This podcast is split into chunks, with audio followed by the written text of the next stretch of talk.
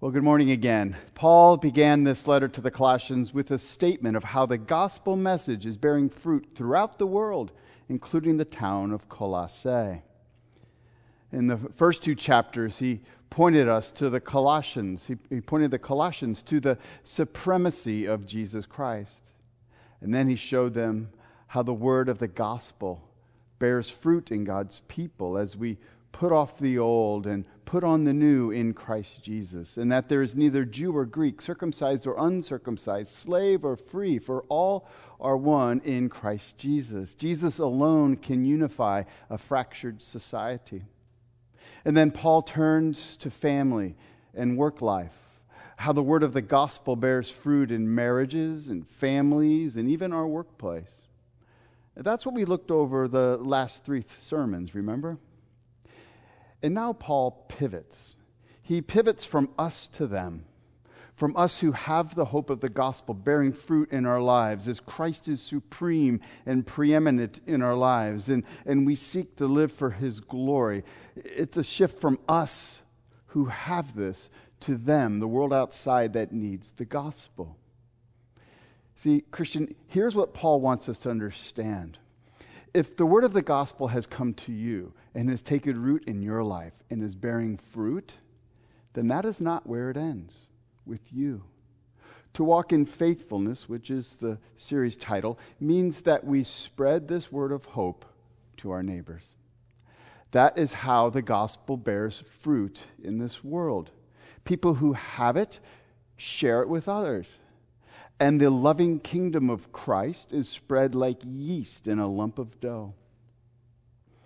And so, yes, this sermon is about our fruitfulness in spreading God's word to a world that desperately needs it, but doesn't even know it needs it. And so, yes, this sermon is about evangelism. And oh, a disclaimer it's also about prayer, evangelistic prayer. Yes, I, I know the two topics in which most Christians feel so inadequate are evangelism and prayer. And so uh, some of you are perhaps thinking, prayer and evangelism? Yikes. I'd rather hear a sermon on tithing. Well, I didn't choose the topic, God did. It's in His holy word. And since we preach through books in the Bible, we end up covering what God wants us to study. So this morning, be encouraged. I think that by the end of our time studying this text, we will be energized to pray and to evangelize. But how can that ever be? Well, let's read Colossians chapter 4, verses 2 through 6. Continue steadfastly in prayer, being watchful in it with thanksgiving.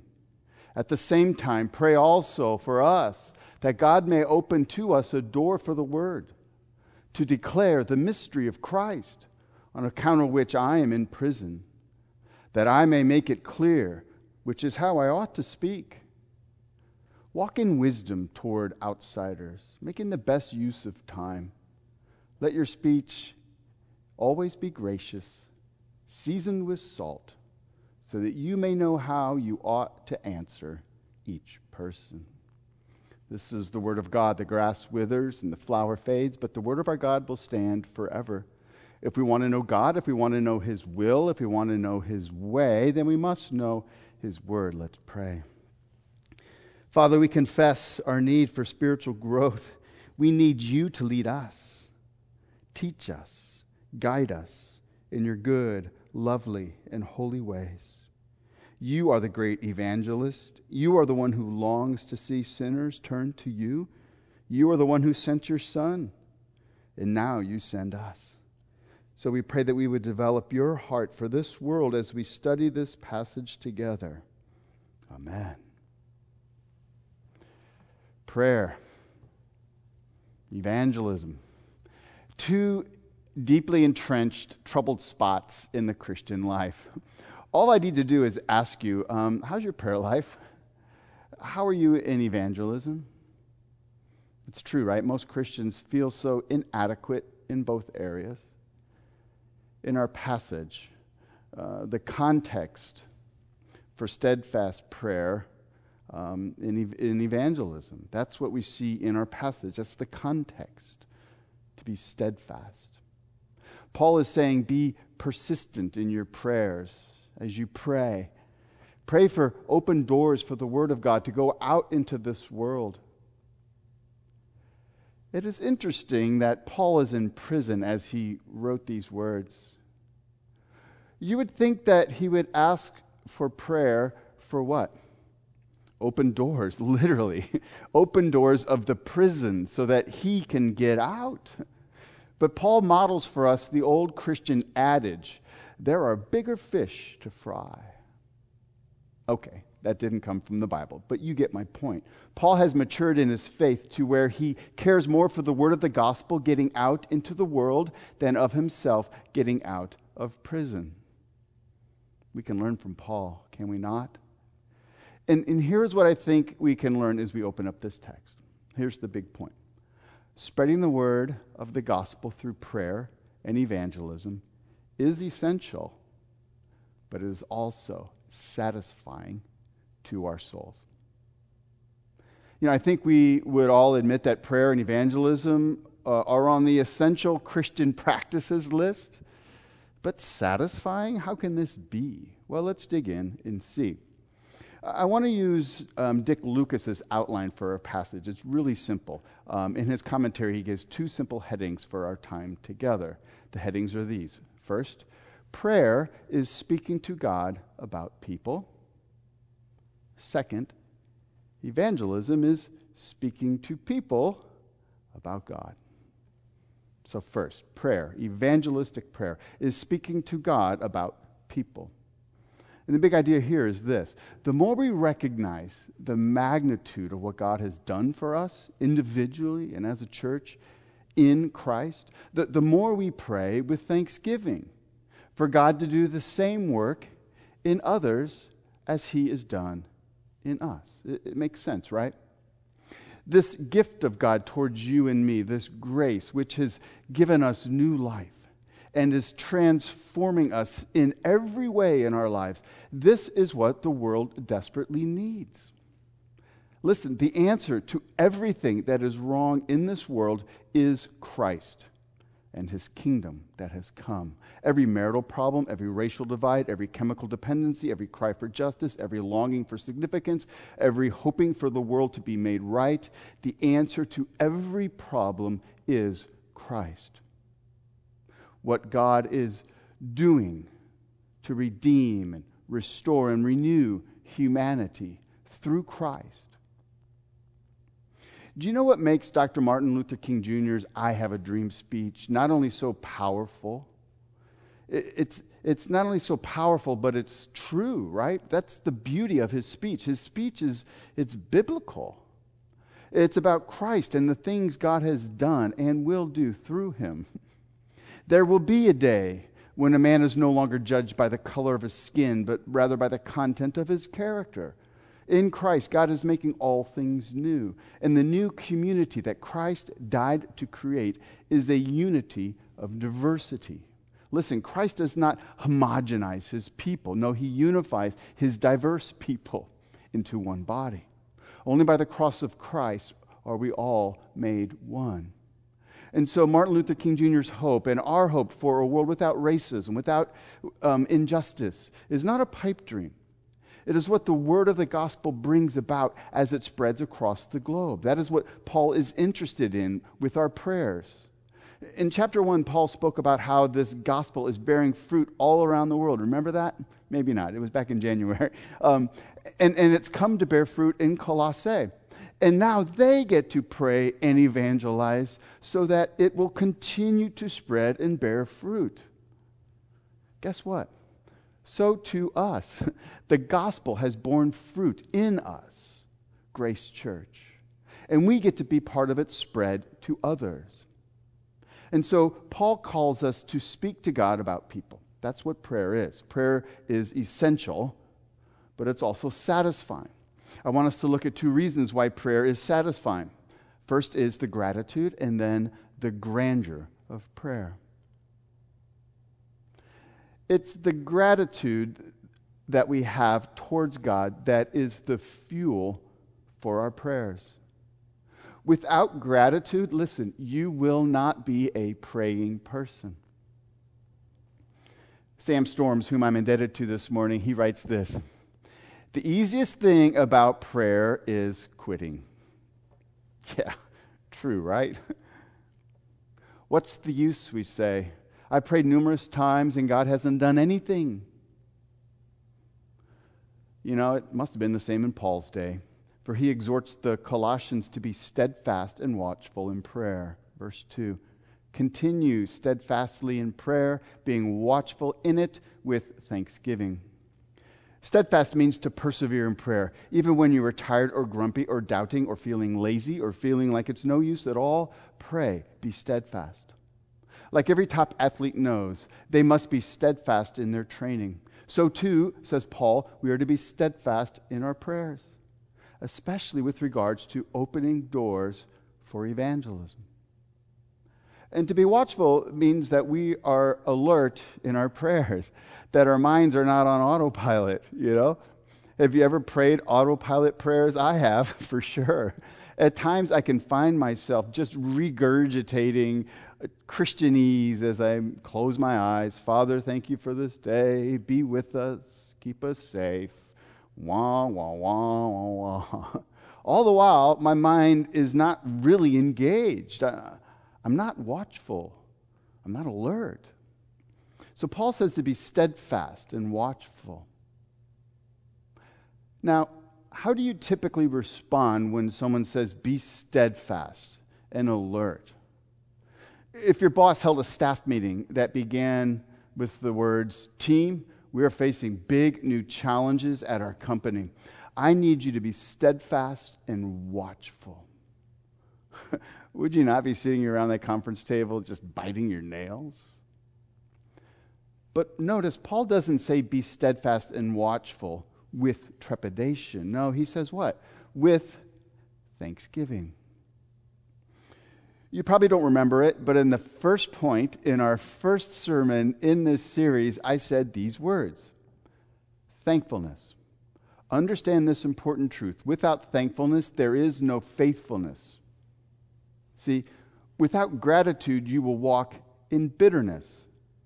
But when you are thankful for all that God has done for you, your heart is tuned to the will of God, and you happily walk in faithfulness.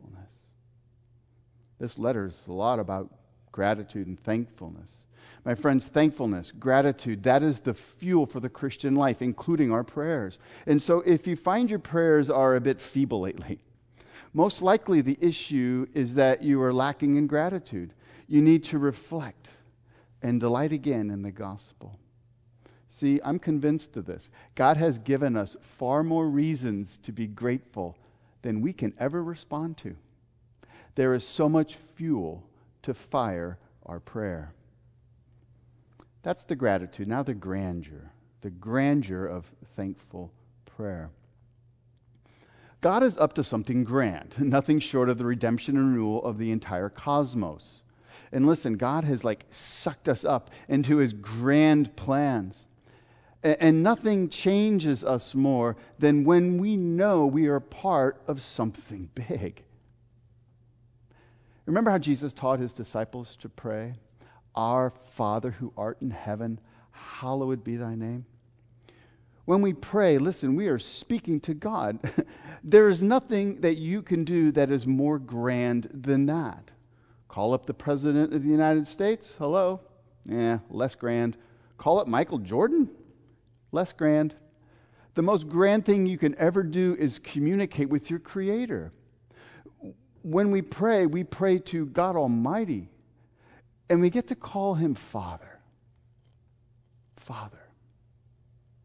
Oh, the grandeur of prayer in that the eternal Creator listens to us as our Father in heaven.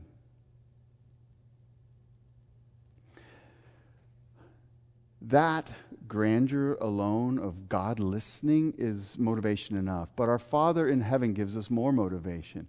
He has a kingdom in heaven that He is spreading on earth. Thy kingdom come, thy will be done on earth as it is in heaven. That is a grand and glorious plan. Listen and be amazed. You and I get to pray for this. God's rule and reign and goodness and glory being spread across the globe, which is what the world needs. Listen, Christian, some of you out there, Christian, whose marriage God has repaired, does not your neighbor's marriage need Christ too? It does. And your prayer for open doors into your neighbor's lives, listen, is the means by which your neighbor will come to experience the gospel, transform them. Talk about the grandeur of prayer. See, God could just drop in on your neighbor next door without you, right? I mean, He is God Almighty after all. But listen, and be simultaneously humbled and lifted up. God has chosen to achieve His ordained purposes through you. Listen, I know it's, it's hard to wrap our heads around, but it's true. There are things that God has foreordained to happen, but they will ha- happen as an answer to your prayers. I'm serious because you pray for open doors of the gospel into people's lives, there will be people who come to faith in Christ. Do you believe that? And does this not simultaneously humble you and lift you up? Consider it. Oh, the grandeur of God that, that you have been brought into. Like I've been saying, prayer isn't just essential, it's satisfying. And so we simply get to speak to God, our Father, about people. Father, lift up my si- I lift my sister up to you. She needs Christ, but her heart is so hard towards Christianity. Would you soften it? Would you make a doorway into which I or someone else could share the gospel with her? And may it be spoken clearly that she may embrace Christ. My best friend from college is named Greg. I love him. We're still good friends. Neither of us were Christians in college. Later, when I became a Christian, I started sharing the gospel with him. And he kept saying that he wasn't a sinner, um, but he was a Christian, he thought. Um, and then he moved to Portland, Oregon. And I began praying specific prayers. I prayed that God would bring Christian men into his life. A few months later, I spoke with Greg on the phone. He said, You'll never guess what, Mark? Um, there's a neighbor I've become friends with, and, and uh, he, he's a Christian. And he's been telling me all the same things that you've been saying about Jesus. Oh, and guess what, Mark? my boss, my boss is a Christian. and he's been telling me the same things you've been telling me. I'm like, wow, God really does hear those prayers. A few months later, and after a serious sin in, in, Greg's life that totally humbled him and humiliated him, he finally admitted he was a sinner and needed Christ. And I was on the phone with him one day shortly thereafter, and I led him in prayer to receive Christ. Well, let me ask you could God have brought Greg to Christ without my steadfast, watchful prayer for open doors? Yes, he could have. But we will never know because I did pray and the doors did open up, just as Scripture promises. Listen, my friends, that is the grandeur of what we get to participate in. Our prayers truly move the hand of God to bring about His ordained purposes. my friends, does this not stir in you a desire to pray right now? We get to speak to God about people. That is what prayer is. We get to pray, God, thank you for how you've given me new life in Christ. Thank you for forgiving my sins. Thank you for placing me in a church family. Thank you for making me more like Jesus every day. Now, Father, would you open doors for this gospel into my neighbor's life?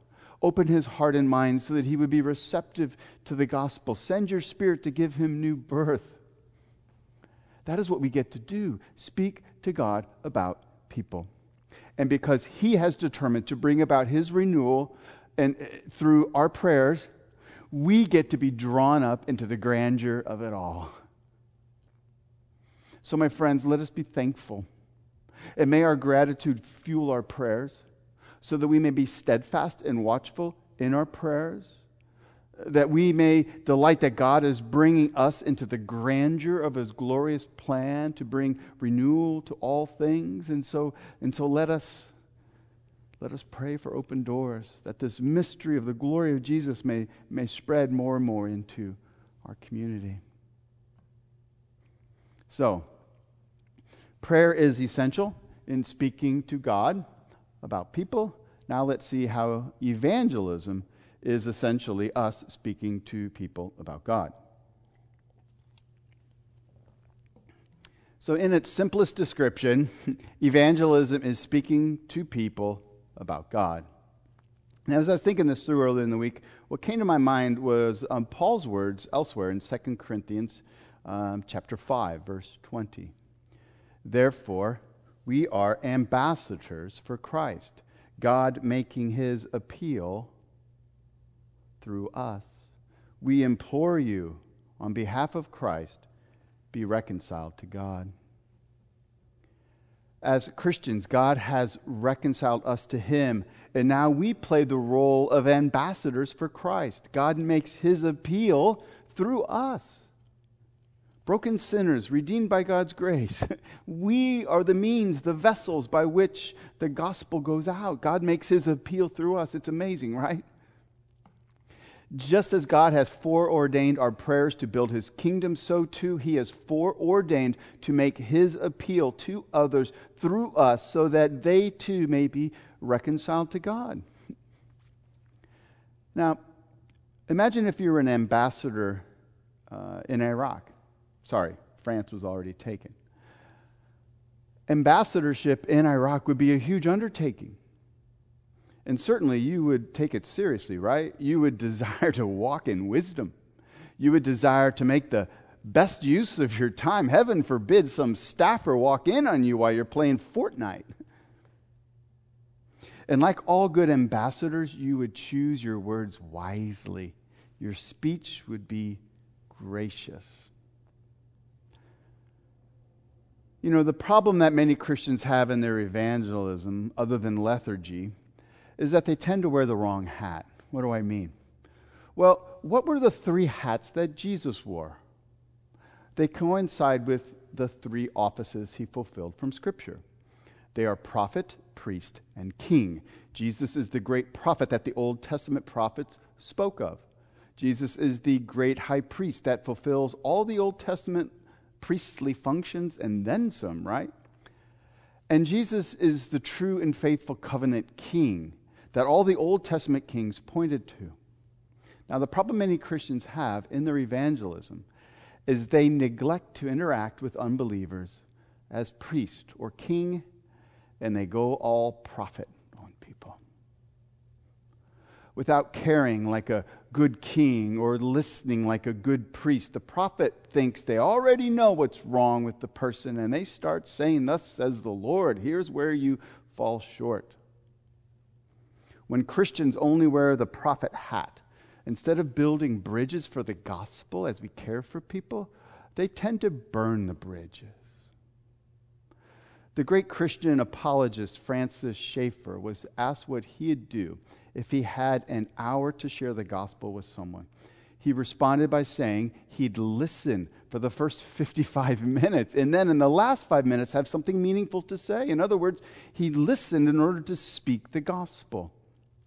Schaeffer is saying he'd wear the king or priest hat first.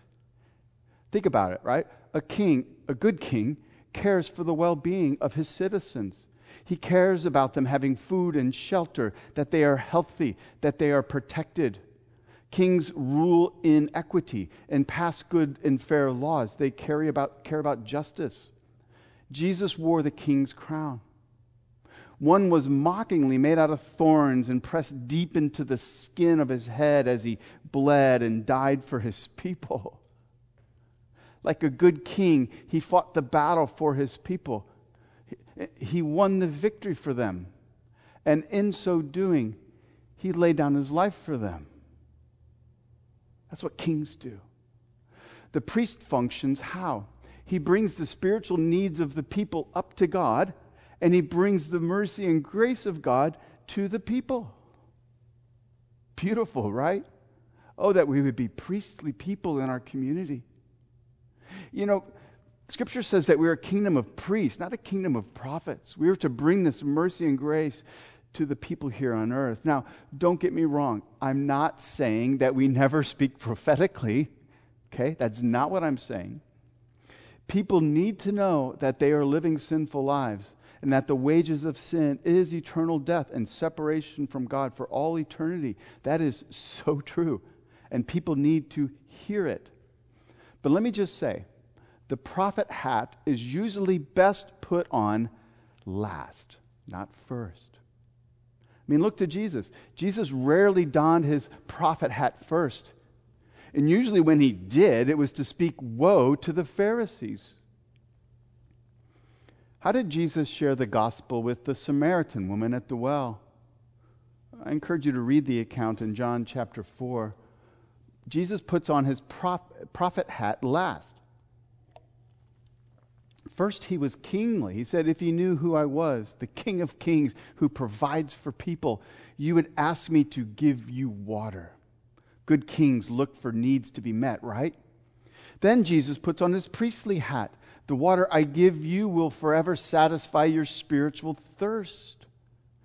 Preach, pre- priests talk in such a way as what? As to stir up spiritual yearnings. Then at the right time, Jesus put on his prophet hat. Remember? He tells her that he knows she's not married to the guy she's living with and that actually she's been divorced five times. And she replies, How? I know you are a prophet. And so she brings up a topic to take the heat off. By the way, have you ever shared the gospel with someone? And then partway through, um, they ask some way off topic question that is meant to keep you from going any deeper. You've done that before, right? They ask things like, uh, oh, by the way, will my dog be in heaven? Or what about the Crusades, though, huh? Or the Illuminati? That is what the woman at the well seems to have done. Well, well, you Jews worship on your mountain. We Samaritans, we worship on our mountain. So thanks for stopping by. See ya. Jesus said, You're right about that. But there's a day coming when we Jews and you Samaritans will worship together by the Holy Spirit. And then she also kind of steps back a little. She says, I know. I know the Messiah is coming someday. And so when he comes, then the matter will be settled. And then, after wearing the king's hat and the priest's hat and the prophet's hat, he looks at her in the eyes and says to her, I who speak to you am He. And in that instant, she believes. And, and you remember what she did? What did she do?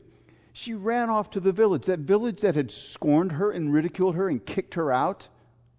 She ran back to them, invited them to come and meet Jesus. Evangelism. She talked to people about God. She, she caused a stir in the village as she roused everyone she could and she said to them, Come, see a man who told me everything that I've done. Can this be the Christ?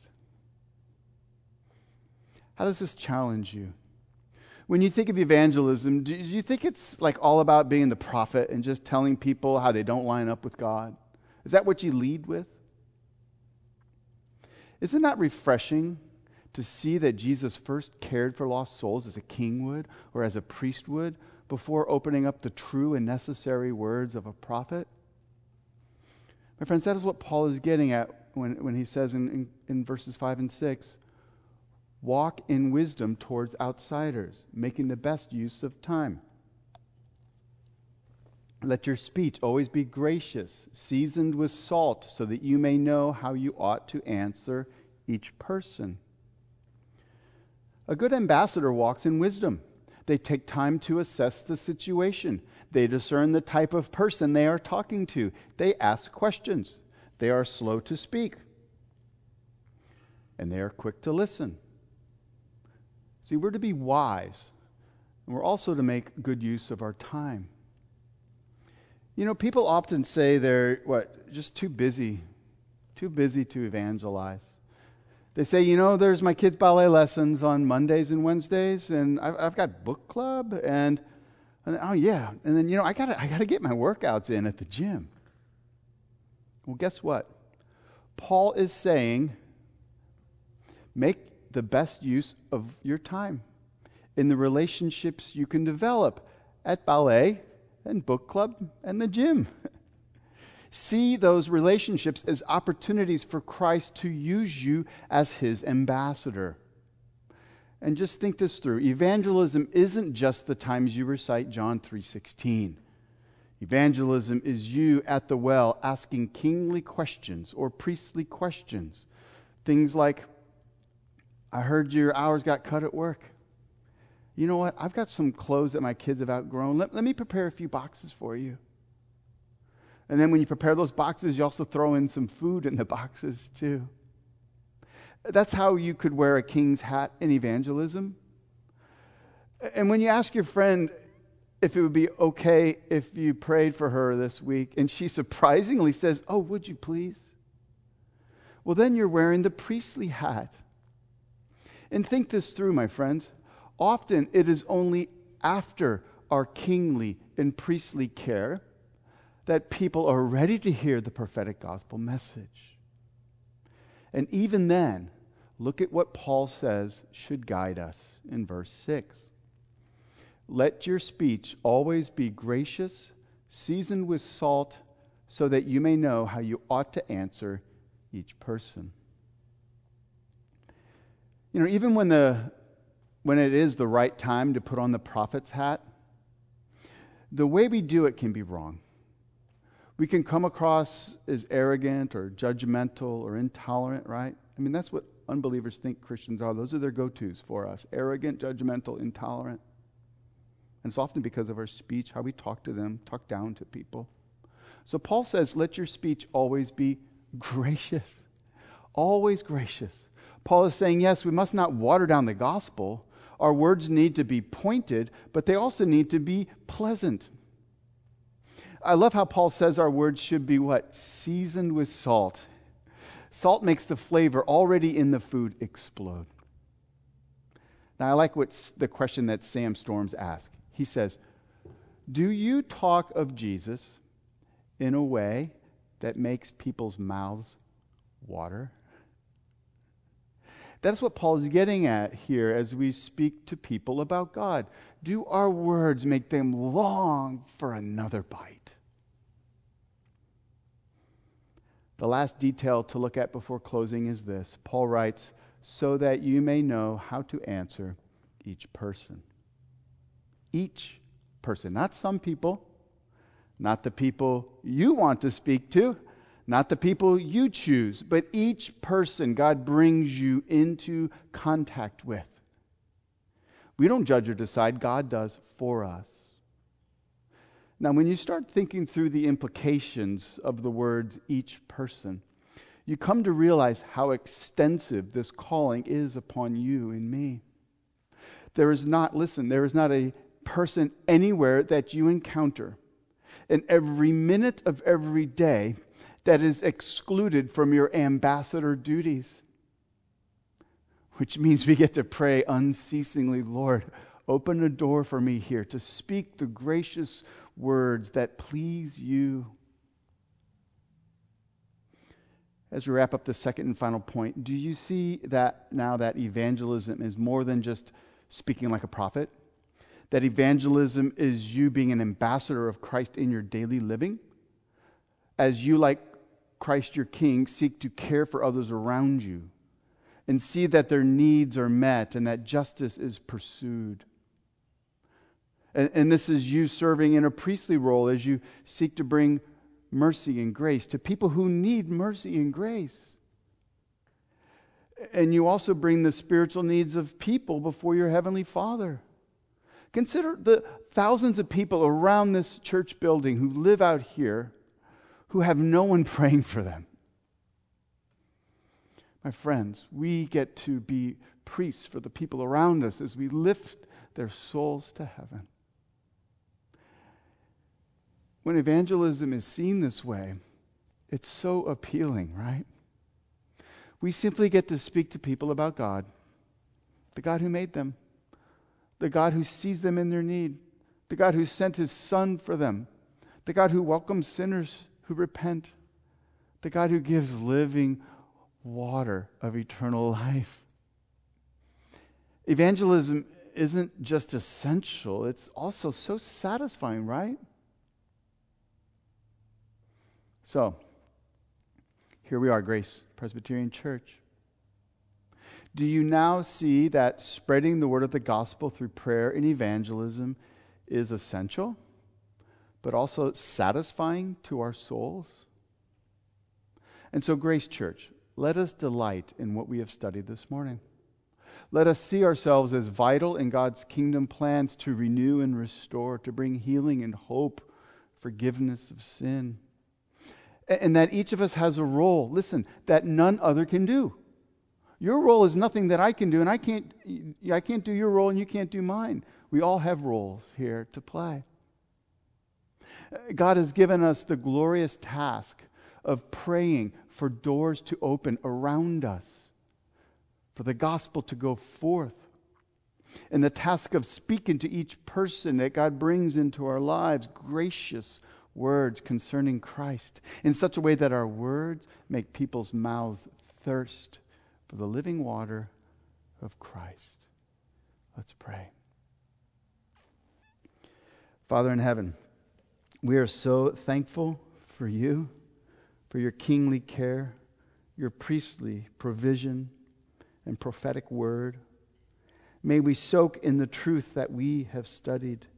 May we develop your heart for the lost people around us. May we make the best use of our time for your glory. Father, would you open doors for Grace Church to proclaim the word of the gospel? May we have numerous opportunities to speak with gracious tongues and salt seasoned words. May we love our neighbors well by speaking to them about you. Amen.